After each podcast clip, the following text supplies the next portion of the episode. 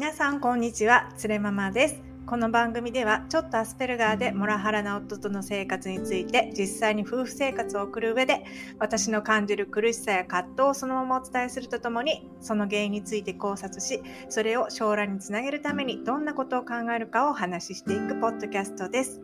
同じようにパートナーとの共感不足に悩める方に少しでも共感していただけるようなポッドキャストを目指していきます。えっと、私、普通の主婦でして、あの、話し方が少し遅いので、ここからですね、ぜひ、えー、1.2倍速から1.5倍速でお聞きいただけると、ストレスなく聞いていただけるかと思いますので、えー、よろしくお願いします、えー、そのようにしていただけますと嬉しいです。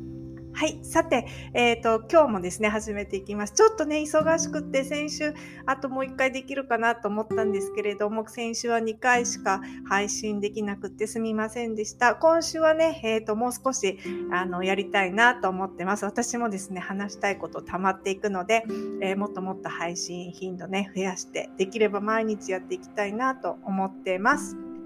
はい。えっ、と、本日なんですけれども、えー、のテーマがですね、えー、家事育児にどのように価値を与えるかモラハラを受けている女性たちが、えー、自尊心を取り戻すためにっていうテーマでお話ししていきたいと思ってます。でね本当にもう日々ねなんか旦那さんにもう家事育児なんて簡単なのにそんな簡単なことがどうしてできないの？みたいな感じでね言われるわけですよね。で、手伝ってって言っても、いやいや、それは女性がやるべきもんでしょってもすぐ言われると。本当にね、あの、家事、育児をもう甘く見るんじゃないよっていうね、毎日怒ってるわけです、私、私なんて。もうどんなに大変やと思っとんねんって全然やったことないくせに楽だと思ってですねそんなの誰にでもできるとか言ってくるわけですよね。本当になんか人のこと舐めるのもいい加減にしろって本当に腹が立ってるんですよ。でで家事育児に価値がないなんてもう100%嘘じゃないですか。そしたら私が家事育児全くやらなかったらもう子供死ぬわけですよ。もうあの明日からもう餓死して死ぬ明日じゃないかもしれないですけど1週間後には餓死して死ぬわけで私がやらなかったら家庭家族なんてファミリーなんて存続しないわけですよね。でそれが一番大事じゃないと私は思うんですよね。ででその家事育児ってでも今は無償労働として位置づけられているのででこれの価値をですねあの与えたいんですよ私は見える化したい。でまたいつもの妄想でこれがね見える化できれば私たちがめちゃくちゃ価値のある活動を行ってるんだっていうのがもらおの目にも見えるようになればもう女性差別なんても絶対私のこと絶対下に見ないはずなんですよあいつは。だからもう私はこの家事育児をですねどういうふうに価値を与えようかっていうのをまたお風呂にね入りながら考えてました。これをねシェアしたいと思います。本当日常生活で掃除しながらとかご飯作りながらとかに私はもうももらおにねあの怒りながらね私が晩ご飯のねあの準備をしてる間もらおはなんか酒飲んで待ってるんですよねもうこれも腹立たしいんですけども酒飲んでテレビ見てご飯できるのを待ってるわけですよ。なんかみんなのモラハラあじゃあ皆さんのモラオもそうですか？本当になんか私がご飯作ってる間酒飲んでる待ってるんですよね。あと不平日もそうですよ。平日も会社から帰ってきてまず酒飲んでで私は子供たちをあの学校からピックアップしてその後すぐご飯作りますけどその間酒飲んで待ってるんですよね。もうほんといい加減にしろって毎日毎日思いながらいやもう家事育児を見える化するにはどうしたらええんやっていうのを私はキッチンで考えてました。でね、えーと、これちょっと前回からのし、えーと、おさらいなんですけれども、えーと、何をそんなに あなた怒ってるのってこれ初めて聞かれた人はそう思うかもしれないんですけれどもこれ毎回配信で言ってるんですけどもあの日本には実はすごい女性差別があるんですね。でも女性差別なんてまたもうヒステリーを起こしてみたいなそんなの日本にはないよ。もう男女平等進んでるんだからっていう人いっぱいいると思うんですけれどもじゃああるんですね。で具体的な数字で言うと,、えーと、家事の男女の分担率は女性が男性の5倍。で給与格差は、えー、女性が男性の75%しかもらってない。政治家の、えー、数ですね。とか上場会社の役員の数はまだ、えーと、女性の役員数はどっちも10%に見て見たってない至ってないっていうことみたいですね。わかんない。これ2022年の数字だから、2023年に10%達成してるかもしれないですけども、もうその程度で世界最低ランクなんですよね。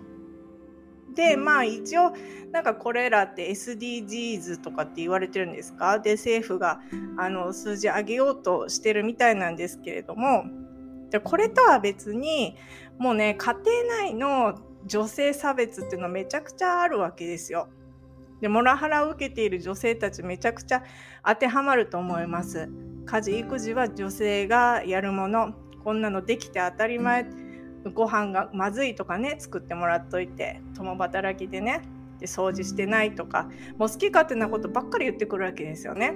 で、男性から日々ね、そうやって女性がこれをやるべき女性はこうあるべき料理をするべきお弁当を作るべき子供の世話をするべきってもうすっごい肩にはめてくると。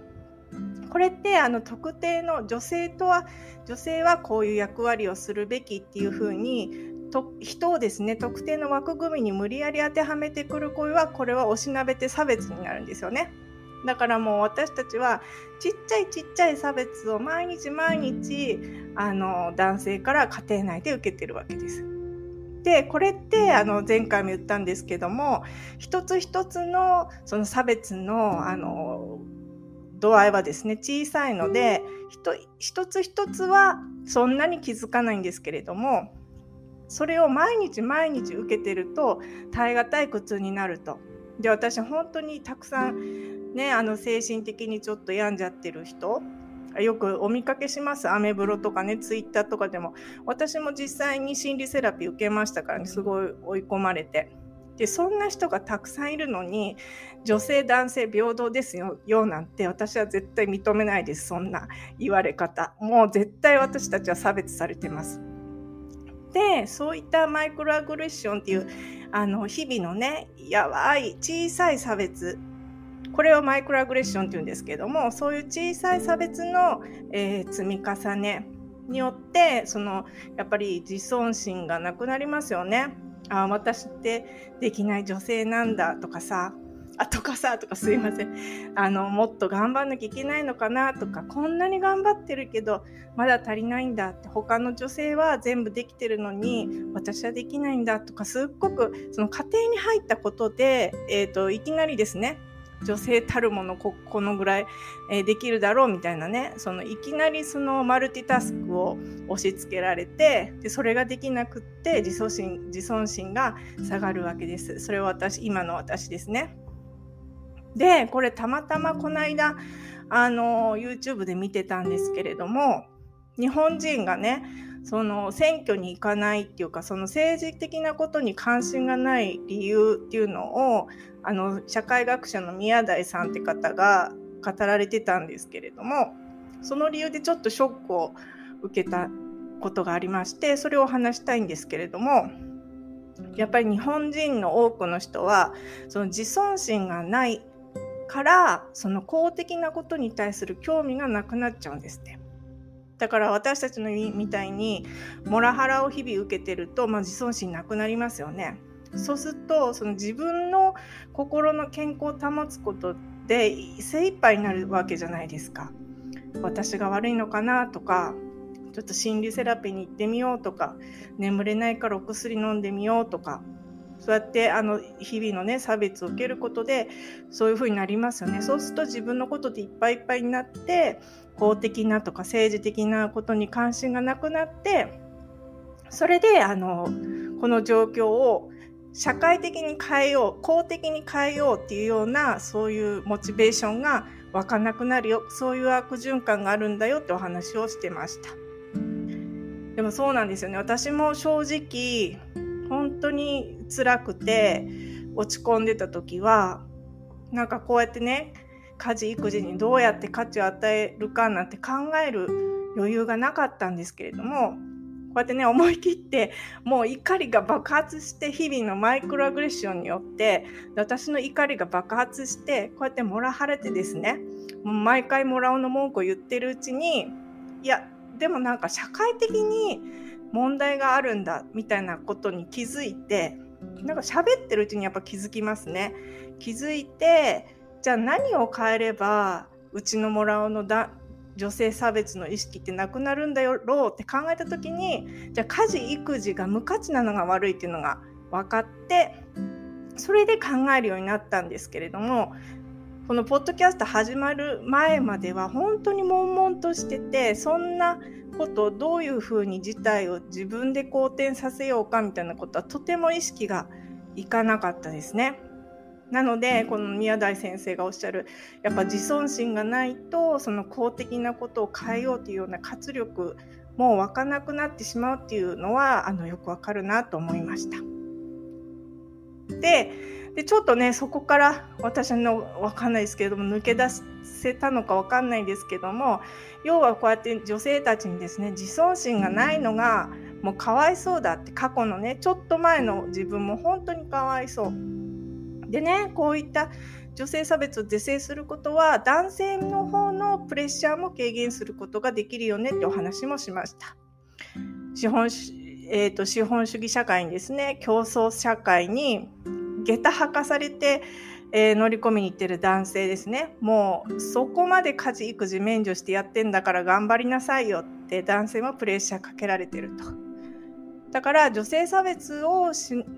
ない社会になったら男性もですねそこまでプレッシャーを感じて競争社会で一か八かのねあの競争に参加しなくても良くなるんじゃないかなっていうのを思います。でそれで家事家事育児も実はすごく価値があるんだよ男性も家事育児をして自分の価値を想像してもいいんだよっていうような社会がどうにかしてできないかなっていうのが今日の、えー、考えるポイントです。でなんかこれって SDGs の問題でよくジェンダー格差をなくそう女性役員の数を増やそうとか政治家を増やそうとかありますけれどもなんかそっちはそっちでいいと思うんですよ。じゃなくてもう少し違う視点です。これはそっちはなんか資本主義社会で女性の椅子を増やそうっていう考え方ですけれども私が考えてるのは全く別で別の尺度で極端に言えば家にいる女性で家事育児教育介護をしてる人の価値をどうやって測るのかっていう考え方です。でそうやって上場企業とか政治家の数を増やすっていうのはもちろん大事だと思うのでそちらもめちゃくちゃ大変だけど頑張っていただきたいです。で私たちの方もでもねなんかやれることあるだろうってこの家事育児教育無価値ってみなすのマジやめてっていうことなんですよね。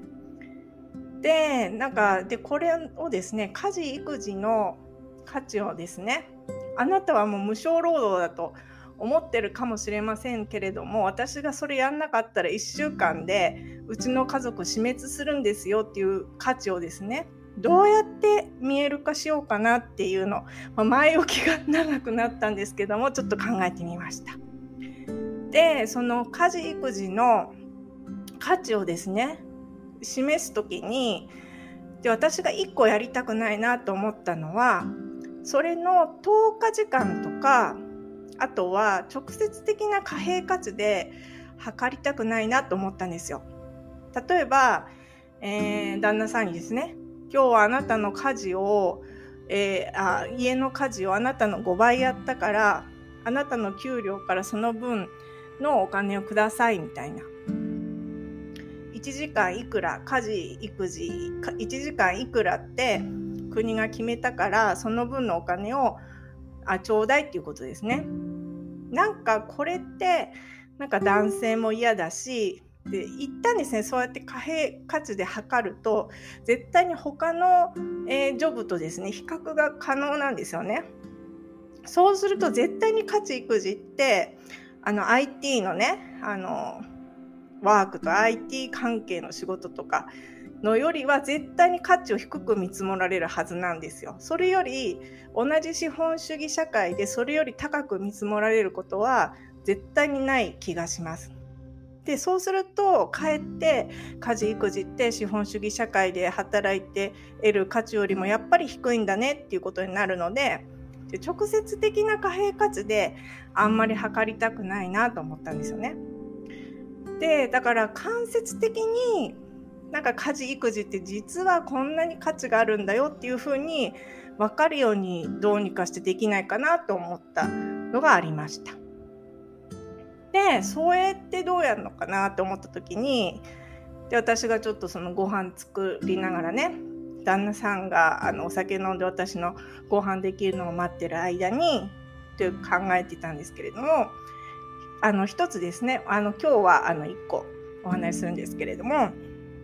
一つはその人によって物の価値が違う社会になったらどうかなって思ったんですよね。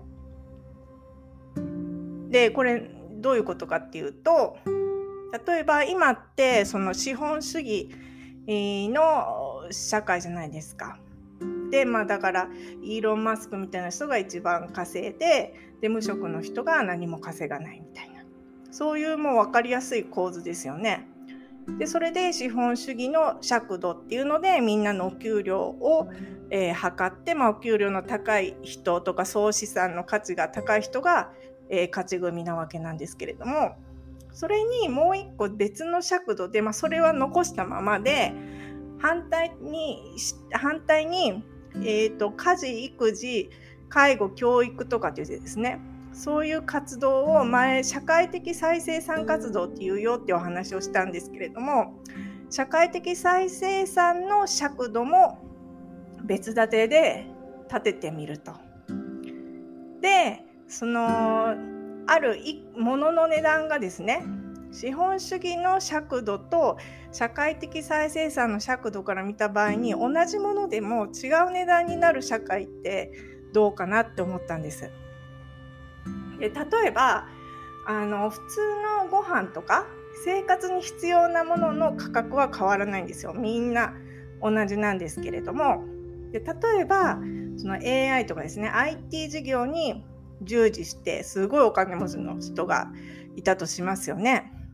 でその人はお給料が高いじゃないですか資本主義社会からもらってるお給料が高いじゃないですか。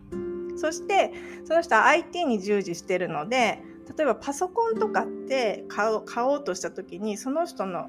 えー、してるお仕事から近いですよねパソコンって。そうするとその自分のお仕事に関係が高いものを買おうとするとその例えばパソコンとかは IT の人が買おうとすると高い高くなる例えば定価が10万円としてちょっとこれうまく説明出るか切るか分かんないですけどもえーと、定価が10万円の PC を IT に従事してる人が買おうとすると、えー、20万円出さないと買えない。で一方で家事育児を専門にしている、えー、主婦の人がその同じ PC を買おうとすると10万円が定価のところ5万円で買えるとかねそういう風になったらどうだろうとか思ったんですよ。ねこれどうですか？だから同じものでもその資本主義度合いが高い人はその資本主義に、えー、貢献してる人写真品とか贅沢品とかあのパソコンとかですね。そういうものはどんどん高くなる。お給料も高いけど PC の値段も高くなる。で社会的再生産活動家事育児介護教育に従事してる人は、まあ、パソコンが一番分かりやすいと思ったんですけどもパソコンとかですね、贅沢品、えー、についてはどんどん安くなるということ。だから例えば、えーと、会社でねあのある男の人が「お前あの PC いくらで買えた?」って男の人同士が話してるとするじゃないですか。で「あ俺あの15万円で買えた」俺俺の PC から見たら15万円ってなってるってなったとしてで、え、俺の PC から見たら20万円ってなってる。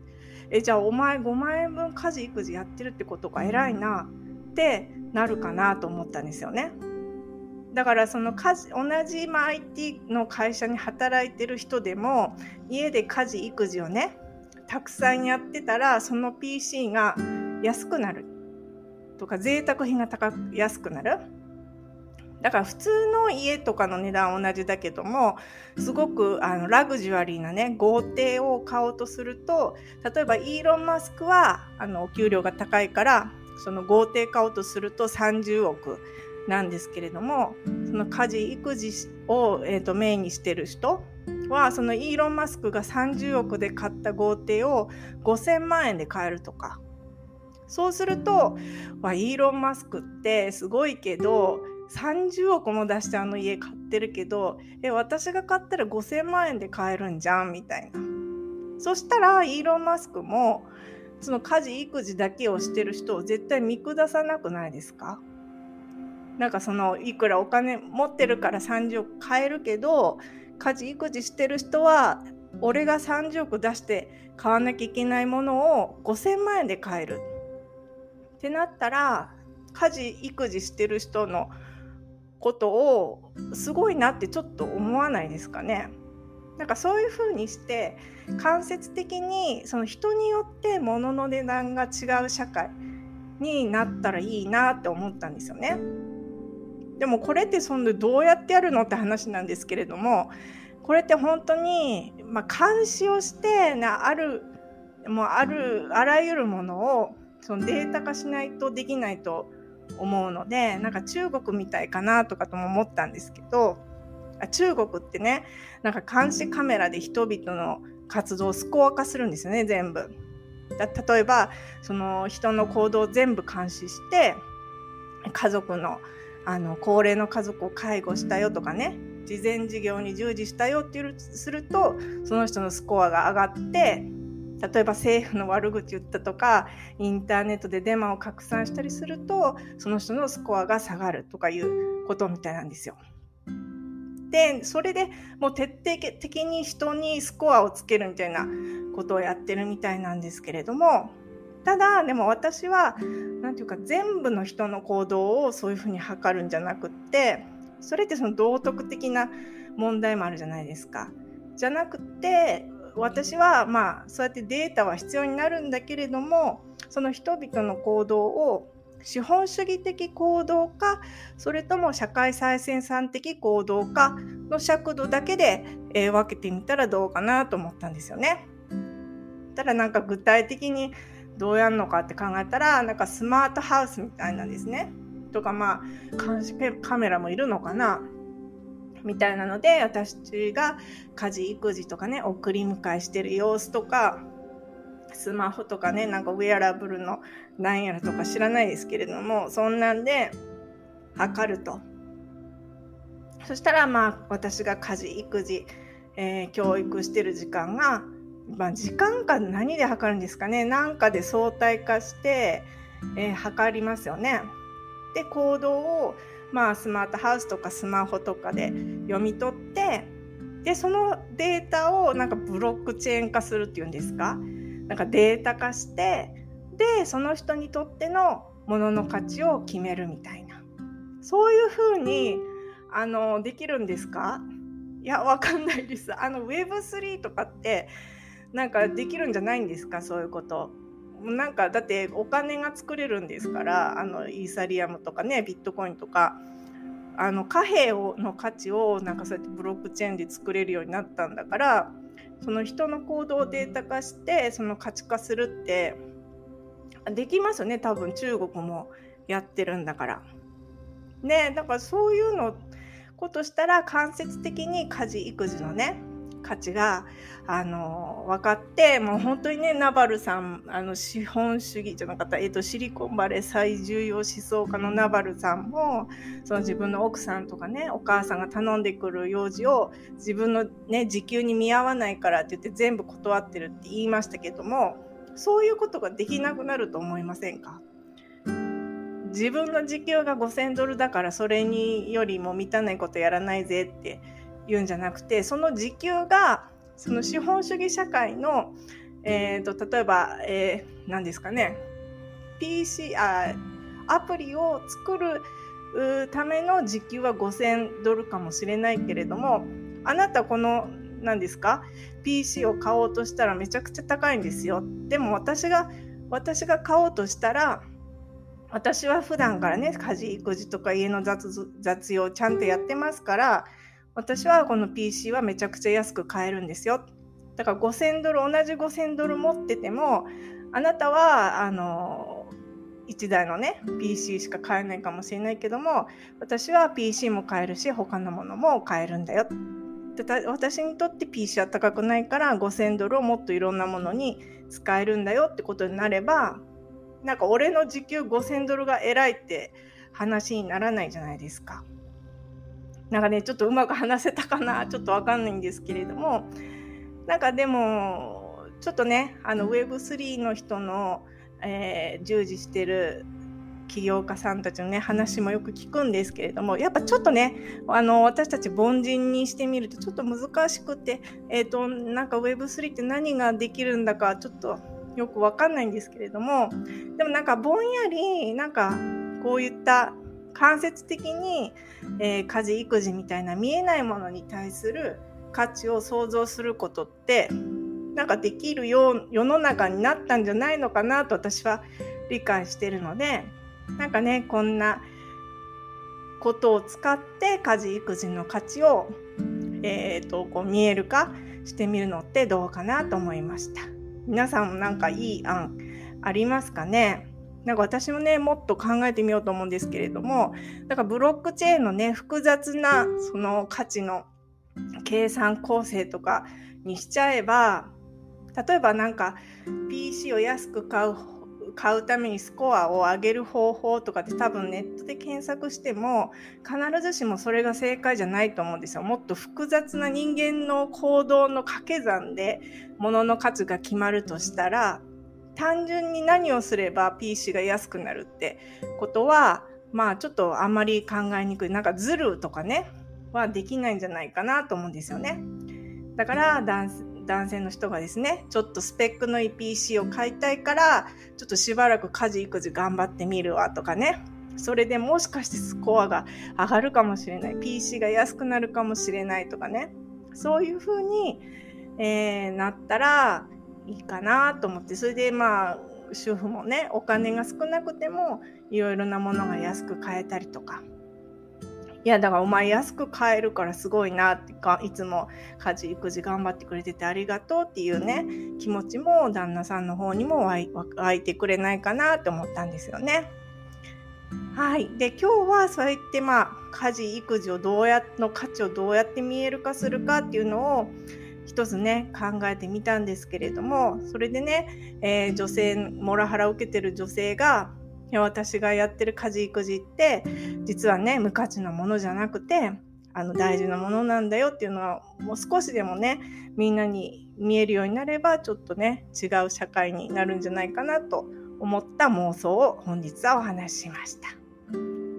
はい、えー、皆さんどうですかね？なんか他の案もあればね、ぜひあのコメントとかで教えてください。このポッドキャストでね、えー、ご紹介させていただきたいと思ってます。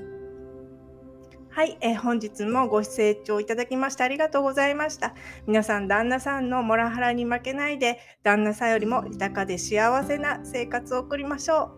う。それではまた明日です。